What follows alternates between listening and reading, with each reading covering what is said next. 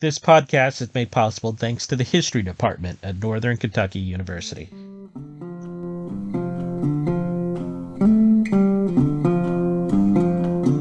They call us the Flying Circus, two West Virginians in the Great War. I'm your host, Michael Coker. Producers LaRon Jones, Kevin Eagles, and Ethan Pulse. And our very special guest today is Mr. Daniel Gabriel.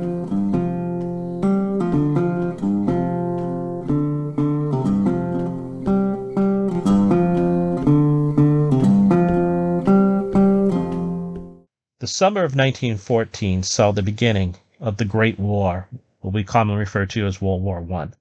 Despite having sympathy for the Allies, France, Britain, Russia, the United States decided to remain neutral, staying away from this distant conflict. When the United States finally entered the war, the lives of millions of Americans were inexorably changed. Over 5 million men were called up to serve in this war to end all wars, as it was hailed. Nine million women mobilized themselves, either working abroad or at home in vital support roles. On a scale this vast, it's easy to lose individuals. Their hopes and dreams, successes and failures kind of boiled away to nothing as we pursue data that's at once concrete and horrific. Fortunately, the voices of those who lived during this cataclysm can still be heard. They echo up to us in those very rare televised interviews or oral interviews with veterans of World War I. But far more commonly, their voices reside in ink. They're locked away in the written word. They're buried deep in the pages of books, diaries, interviews, and personal letters. Through happenstance, I came upon a remarkable trove of such letters. I was amazed at what I could hear. These letters were written by two West Virginians. Cecil Zeke Gabriel and the love of his life, one Louise Marsh. After the war, these two were happily married, had many children and grandchildren and great grandchildren. At the time of their letters, which primarily are from 1917 to 1919, this blissful future is still unknown and uncertain. Letter after letter speaks to their love and devotion for each other, but also to the anxiety that they are both enduring as wars upended their plans and separated them. I managed to track down Daniel Gabriel, grandson of Zeke and Louise Marsh Gabriel. Uh, I'm the oldest grandchild of Zeke and Louise Gabriel. I was born in 1950. I have four younger siblings. Uh, at this point in time, I'm retired. Uh, I am a professional writer. I have about nine different books out. And uh, I spent most of my, aside from traveling around the world extensively, uh, I worked in arts and education quite a bit bringing artists into schools. As I said, now I'm retired. My wife and I enjoying two grandkids. Uh, Zeke, my grand, my granddad grew up in, in West Virginia. He was orphaned by the age of 12. In, his, his mother died of a, an illness, I think scarlet fever, but I'm not sure. Uh, but his dad handled the payroll for the mines and he was shot and killed in a robbery one time when he was bringing the payroll up. And uh, so the memories I remember granddad talking about growing up was going to school barefoot and kicking the cows to stand up so you could stand on the warm spot on the earth and, and warm your feet before you ran on for another distance.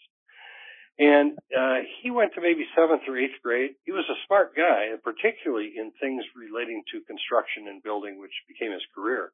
But that was the end of school for him. Uh, Louise went on to she went through high school and did something with a teachers college. I, I'm not actually sure what degree did she get, but she was eligible to be a school teacher, and that's what she was doing when the two of them met.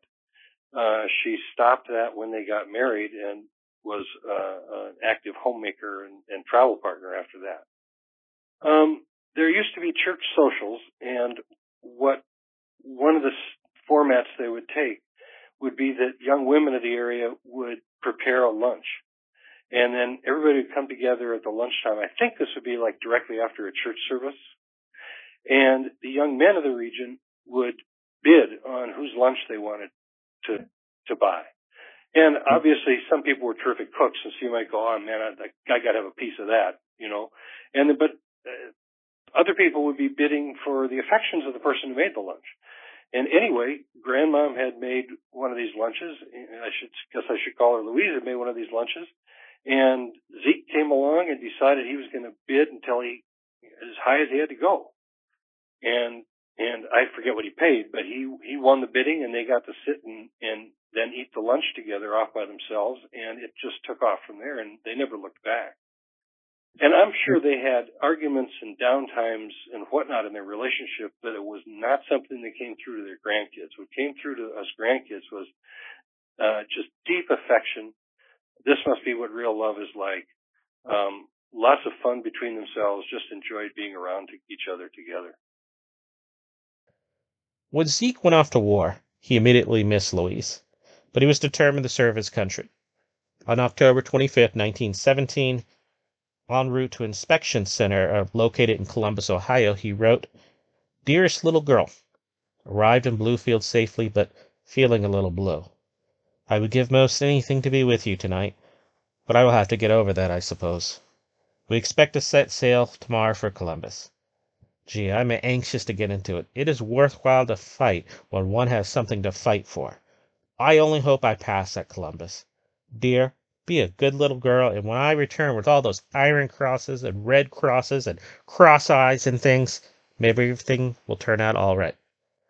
This was the first letter that I opened, and it was also the first letter that I was given a glimpse into the amazing sense of humor Zeke had.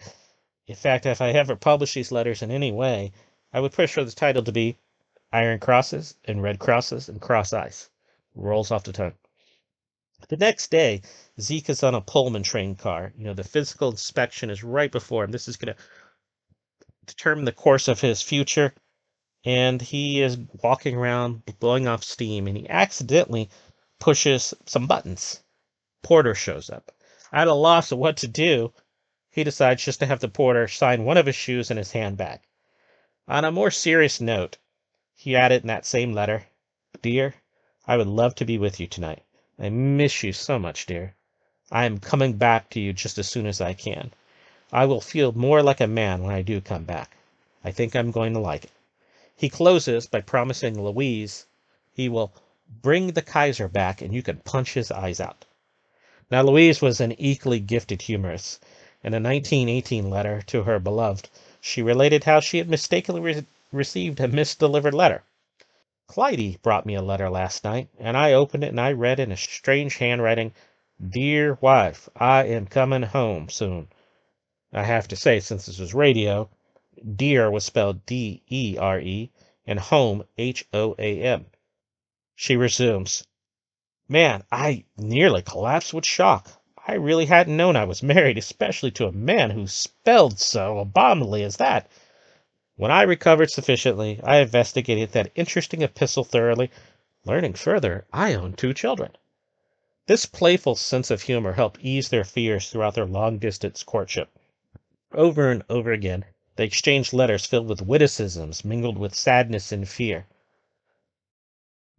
One of my strong memories of Louise is her laugh.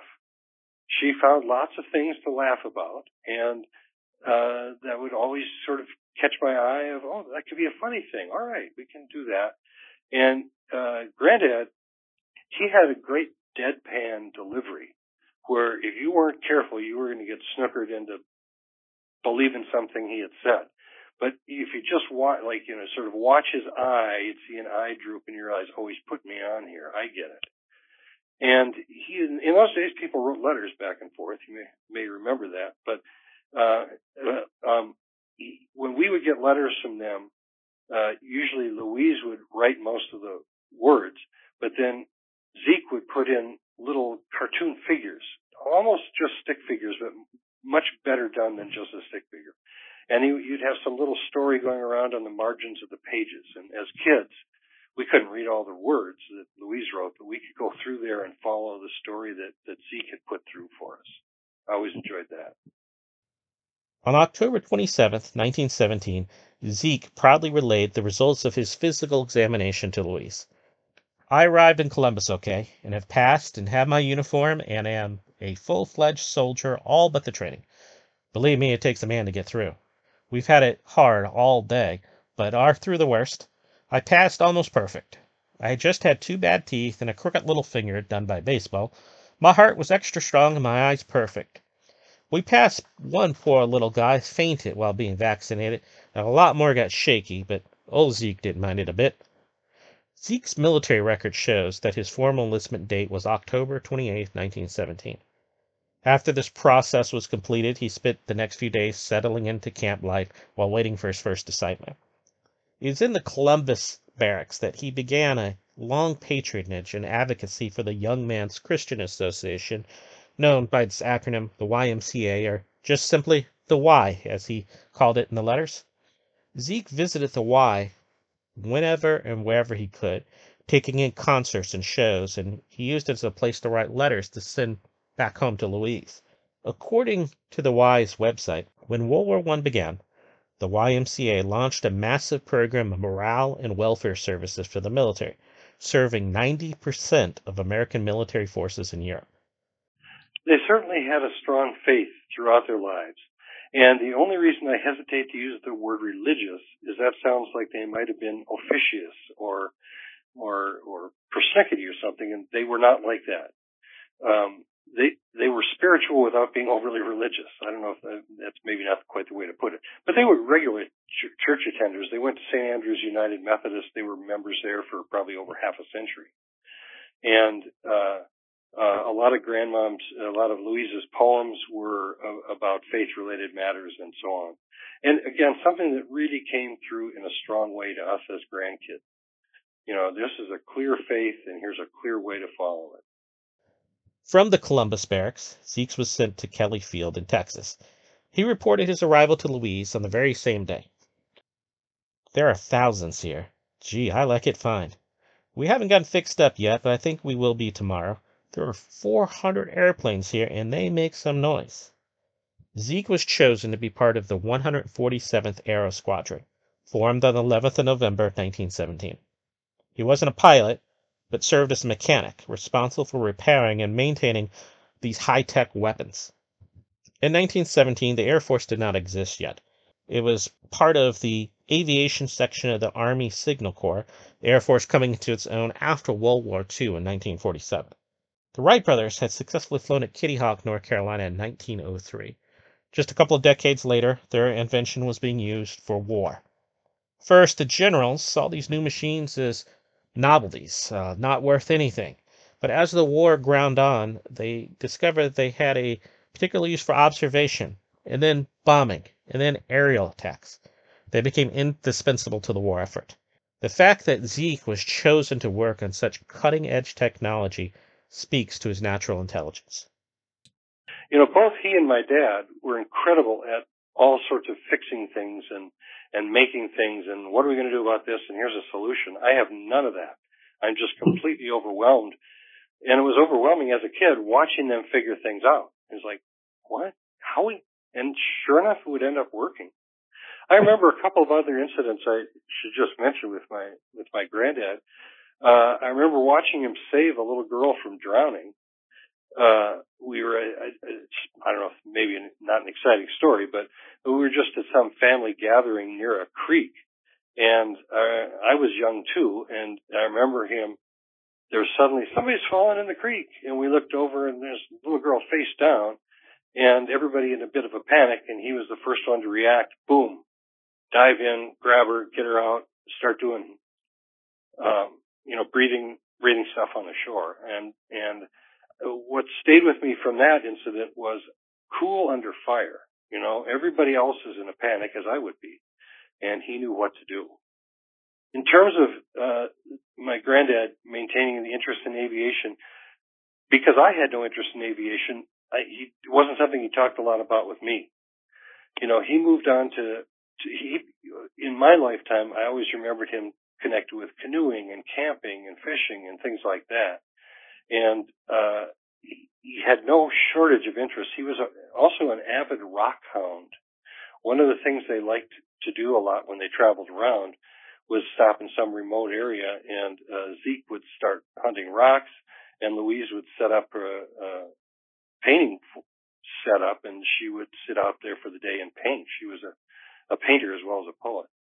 And, but he did great things with rocks. And then he had, of course, a bunch of machines at home. He would polish them up two feet from where I'm sitting.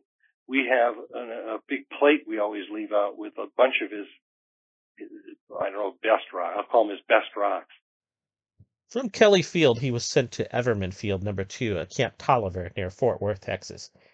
It was here that members of the Canadian Royal Flying Corps arrived to help get their American allies up to speed. A November 17, 1917 letter from Zeke recorded this moment. About eight or nine hundred Canadians came in today, and we had to give up the barracks. We'll be in the hangars for a few days. These Canucks are big, fine, friendly fellows, but 80% are from the States up around New York. They joined in Canada because they could get in easier. Most of them are cadets just learning to fly. And we'll have some fun too, because with these new flyers and new machines, there'll be lots of crashes. That and mealtime are the two most important things here. We are just getting fixed up. Now to have a good time. I think we stay here for a while at least. We start to school tomorrow, and I think it'll be good. We will learn the war game from A to Z as far as aviation is concerned. The mechanics and pilots learned from their more experienced Canadian teachers. During his education, Zeke told Louise, We are all red ribbon aviators in the 147th. We wear red ribbons on our shoulders while going to school, and everyone thinks we're officers. When their training was completed, they were sent to Hicks Field Number 2 at Camp Taliaferro. During his transfer, Louise wrote to Zeke, filling him in on family news, and once again showed her humorous side when discussing a mutual acquaintance. You never told me about that Marietta guy, and I am all curiosity. What was it he told you about me? Nothing criminal, I hope. Horrors! What if he shall be the guy I met in jail up there the time they got me for being drunk and disorderly? Zeke and his comrades were eventually ordered to the Western Front. They were sent to Garden City, New Jersey, and from there marched a short distance to New York Harbor. There they boarded the British liner, the SS Cedric, and steamed across the Atlantic. During the voyage over, the Flying Circus newspaper appeared, claiming on its title page to be the first aviation paper ever published. Originally, the term flying circus applied to the German air service. Their pilots decided to paint their aircraft in a variety of different colors, and this gave them sort of a circus like appearance. One pilot, Manfred von Richthofen, gained his famous nickname, the Red Baron, for his bright red plane. The term flying circus seems to have been adopted by the American Air Corps by 1918. Zeke writes, We are called the Flying Circus Air Squadron, and it is well named too, for we are moving most of the time. Now, commenting on the shared moniker, Zeke wrote, The Huns have a flying circus squadron, but I think we have them beat. Hun was a derogatory nickname used primarily by the British and Americans during the First World War to describe the German army. Historically, the Huns were pastoral nomadic people who amassed a large fighting force and challenged the might of Rome. Attila the Hun is likely the most familiar Hun to people. The reputation for savagery and brutality followed them into the 19th century. During the Boxer Rebellion, which took place from 1899 to 1900, Kaiser Wilhelm II of Germany sent troops into China. In his speech, he told the departing forces to behave like the Huns of old and to wreak vengeance. One line from his speech in particular came to haunt the Germans. Let the German strike fear into the hearts, so he'll be feared like the Hun. This unwelcome name stuck during World War I. Patriotic posters in US and Britain were adorned with slogans such as Halt the Huns and Beat Back the Huns. Zeke used the term freely throughout his letters. On March 18th, Zeke reassured Louise they had traversed the Atlantic safely without encountering any subs and reached England. I should note he put subs in parentheses because it was likely to be a new and unfamiliar term to Louise and most people back home. World War I truly brought warfare into the industrial age. Besides airplanes, poison gas was used on the battlefield, giant mechanized tanks made their debut, and submarines, subs, played a significant military role for the first time during the Great War. In fact, it was Germany's threat of unrestricted warfare upon neutral United States shipping which largely turned the tide on the issue of American non interference. The next document letter from Zeke is about two weeks later. He's arrived in France, and after a miserable march, he's reached the Tours Aerodrome. This is a large complex of training facility and airfields. Here, they continue their education, gaining instruction in French aircraft by French instructors. Despite a rigorous schedule, Zeke found time to sightsee and collect souvenirs for the folks back home. We got passes today and went sightseeing. I had a splendid time. I wish I could tell you all about this place, but dear, I'll have to save it up for you when I get back. I saw some grand old places. This place is so picturesque. He knows that the souvenirs he sends are the best he can get from camp, as he's not allowed to send anything else over. He finds the clash of cultures here a little overwhelming, remarking, I got my English, French, Italian, Chinese, and USA mixed up so I can hardly understand myself. For most of us, mention of the Western Front invariably conjures up images of cratered no man's lands, rows of muddy trenches locked behind barbed wire, and foolhardy charges of men swarming, going over the top straight into deadly fire machine guns or roaring blast of artillery. Zeke's experience on the Western Front was quite a bit different. For one, he was in a support role, a mechanic for the airplanes, or buses as he called them, he did go to the front on occasion to repair down planes, but spent most of his time in the airbase. However, this post could be equally as dangerous. Enemy planes regularly buzzed his post. During these incidents, he would find ingenious ways to write. In a 1918 letter to Louise, he recalled such a moment. I am in my pup tent tonight, writing with my candle camouflage from the stray Huns who may be up among the stars. The United States sustained more than 320,000 casualties in the First World War, over 53,000 were killed in action, 204,000 wounded and suffered, and 63,000 were from non combat related deaths. Diseases killed far more men than bullets and shells. The influenza pandemic of 1918 in particular exacted a grim toll. The unsanitary conditions of the trenches and camps spread influenza, typhoid, trench foot, and trench fever. Trench fever was caused by lice, or cooties, as the men dubbed them. This potentially deadly disease struck down thousands. Famed fantasy author J.R.R. Tolkien nearly lost his life to trench fever while serving in the British Army at the Battle of the Somme. Those not directly on the front lines could also be infected. Zeke commented on this to Louise. Say, hunting wood ticks may be a great sport, but hunting cooties is quite common here. They are very popular, though. The few off hours we have from 10 p.m. to 3 a.m. is devoted to chasing them. In early June 1918, the 147th settled into an aerodrome about two and a half miles from the city of Toul, northwest France. Learning of this movement, a German plane flew over the base and dropped a photograph they had taken with a note attached. It read, Welcome. Prepare to meet thy doom. This bravado didn't deter the Americans' resolve. Zeke proudly continued to relate the exploits of his squadron back home. O'Neill, on one of our flyers, on one of my machines, brought down three Huns in two days. The group got 11 that day. I wish I could tell you all about this game, but can't. You think I'm having a hard time, but gee, it is great. It's the best job in the whole war, although we work very hard. The O'Neill mentioned by Zeke is likely Ralph Ambrose O'Neill. O'Neill was an American flying ace, a title one could claim after shooting down five planes. As a side note, O'Neill was contracted in 1920 after the war to develop the Mexican Air Force, was a pioneer in later commercial aviation. Zeke was ever mindful of the military censors who were on the hunt for anything that could help their enemy should the letter be intercepted. Zeke always made the censor's job easy. He avoided telling Louise and anyone else he wrote any revealing information. Louise's sister, Elizabeth Libby Marsh, once asked Zeke if her incoming letters to him were being censored. Sarcastically, he replied, No, your letters are not censored. What would you write to help the Kaiser anyway? Zeke also never tried to send home his collection of photographs, always promising to show them off upon his return. I wonder if he ever got them home. Families were big on photographs and showing them around and slides, and over the years, to have not seen that, I, I can't imagine him having them and just going, oh, I don't think anybody will care. I won't bring them out. Mm-hmm. But I, again, I, I don't know what happened. But, um, there was a, a pamphlet, not a pamphlet, a booklet that came out about their squadron because of Eddie Rickenbacker. And he proudly gave me a copy of that, which I read over and had for years. I no longer have it. But it outlined uh, the history of, I guess, I think squadron is the right word. I, I know so little. And I, I remember how proud he was of the association with Eddie Rickenbacker. Without the mechanics, the plane doesn't get up in the sky. There are not many known letters for Zeke in mid 1918. This could be due to the intense maneuvers the 147th endured during this time. In July, they went to another aerodrome, this time to deal with a German buildup in a different sector. Zeke remarked that he had grown accustomed to sounds of warfare, joking, I've heard the big guns roar for the past few months and couldn't sleep if they stopped, I believe. On nights when things are pretty quiet, the boys throw stones on the house so we can sleep. The 147th moved yet again to another aerodrome in August 1918 following the flow of the war. Later that month, their planes began patrolling the Argonne and Verdun sector. Their mission changed from air interdiction to supporting movements of advancing troops.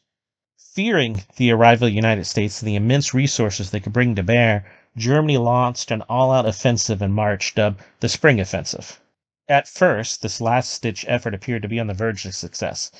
Ultimately, the advance stalled, and the Allies steadily pushed back their foes, reversing a stalemate of years. The 147th also participated in the decisive Meuse-Argonne counteroffensive. At 11 a.m. on November 11, 1918, the armistice that ended World War I came into effect. It was the 11th hour of the 11th day of the 11th month.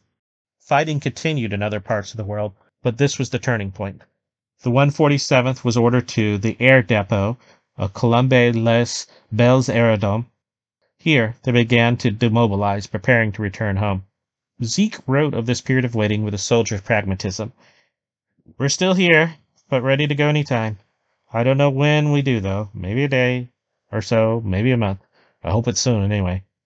As one war was ending, another type of war was beginning. The so-called Spanish flu began its deadly ravages. Contrary to popular belief, this lethal contagion was not likely Spanish in origin. According to the CDC, although there is not universal consensus regarding where the virus originated, it spread worldwide during 1918 to 1919. In the United States, it was first identified in military personnel in spring 1918. Spain, a neutral country, was one of the few places publishing uncensored reports about this illness, giving rise to the term Spanish flu. Once again, the CDC supplies this following data. It is estimated that about 500 million people, or one third of the world's population, became infected with this virus. The number of deaths was estimated to be at least 50 million worldwide, with about 675,000 occurring in the United States. Many declare this outbreak was God's judgment visited upon humanity for the atrocities of the Great War. Zeke referenced the Spanish flu in only one of his final European letters to Louise. He expressed fear about carrying the disease back home. I don't suppose you've taken the flu shot yet. All of our boys have left us now. I was hoping we'd go back together. Mom said one of the kids had the flu. How are they anyway? I hope the rest don't get it if I did. One final move was left in the 147th's overseas adventures. They were relocated to Brest, France. Finally, on March 8, 1919, they boarded a troop ship and sailed back to New York Harbor. Some of the 147th were mustered out on Long Island, but Zeke remained in service until April 11, 1919. In 1920, he and Louise were married, beginning their long life together. When Zeke and Louise got married, their honeymoon was going down to southern West Virginia with Matt McCoy and his young bride and renting a place together for a few days and having that be their honeymoon. And they got down there and the shots were fired in the night and they went and hid under the bed. They thought the Hatfields were probably coming for Matt. Didn't, didn't turn out to be a bigger problem than that, but I remember them talking about hiding under their bed on their wedding night. To us kids growing up, they were really an exciting couple. They lived in West Virginia their whole lives. But after Zeke retired uh, in 1959 or 60, they began to spend six months a year traveling the U, the North, traveling North America in their little camper van, Itchyfoot. And this was before I heard of any people traveling around in vans, which became quite a big thing by the end of the 60s. But they would roll up every summer to our house and we would run out and see what was the latest thing they'd brought along in their van. And we always knew when they did come to town that uh, our grandma Louise was going to take us out to get new shoes and all the used books we could carry from the Salvation Army bookstore. They were only five cents each. She loved to have us read, and we would be set for months on end with that. I, I also would mention that they would swing into town. They'd have been out west or maybe up in Banff or something or other, and Granddad would always have stories there was truth within the stories, but he would spin them out into yarns. You knew that they weren't, you knew he was making stuff up, but there was enough detail in there that you think, oh, he really did meet a guy like that. And he really did see that thing. And by the time he was done, we figured he and Grandma had founded the West. Cecil Zeke Gabriel died in 1972, and Louise Marsh Gabriel 1997. Uh, Louise was, of course, a more mid-range voice, and she talked uh, a little more rapidly. And she had, to me, she had a, a fairly strong West Virginia twang. Well, Zeke had kind of a low roll to his voice. He had a deep, uh, rumbly voice. And again, when he would talk, he, he talked a little slower than Louise did because you've always felt like he had an internal rhythm going. And this is part of what made his stories effective is it's like, you know, you're going to have to hear this story, my boy. I'm going to tell it to you now, you know. As I bring this podcast to a close, I ask for just a little bit more of your patience. There's an odd shift ahead. So far, I've been talking about World War I and all things historical, but I want to close out by drawing upon a metaphor found in a science fiction film. It's 1982's classic Blade Runner by Ridley Scott, and any fan of the film probably knows exactly what moment I'm going to be driving to here. Towards the end of the movie, death closes in on one character and he has this moment of reflection upon his all too short life and his legacy. And he says, I'll paraphrase it I've seen things you people wouldn't believe. All those moments will be lost in time like tears in the rain. It's all too easy to lose to extraordinary people like Zeke and Louise, the cataclysm of the Great War. But we have their letters, their, their voices echo back up to us every time we read them. But there's another way that their legacy carries on. They married and had children. One of their sons was Cecil Marsh Gabriel, who then had a son, Daniel Gabriel, and the name carries on to this day. It's a wonderful legacy for my granddad and my grandmother.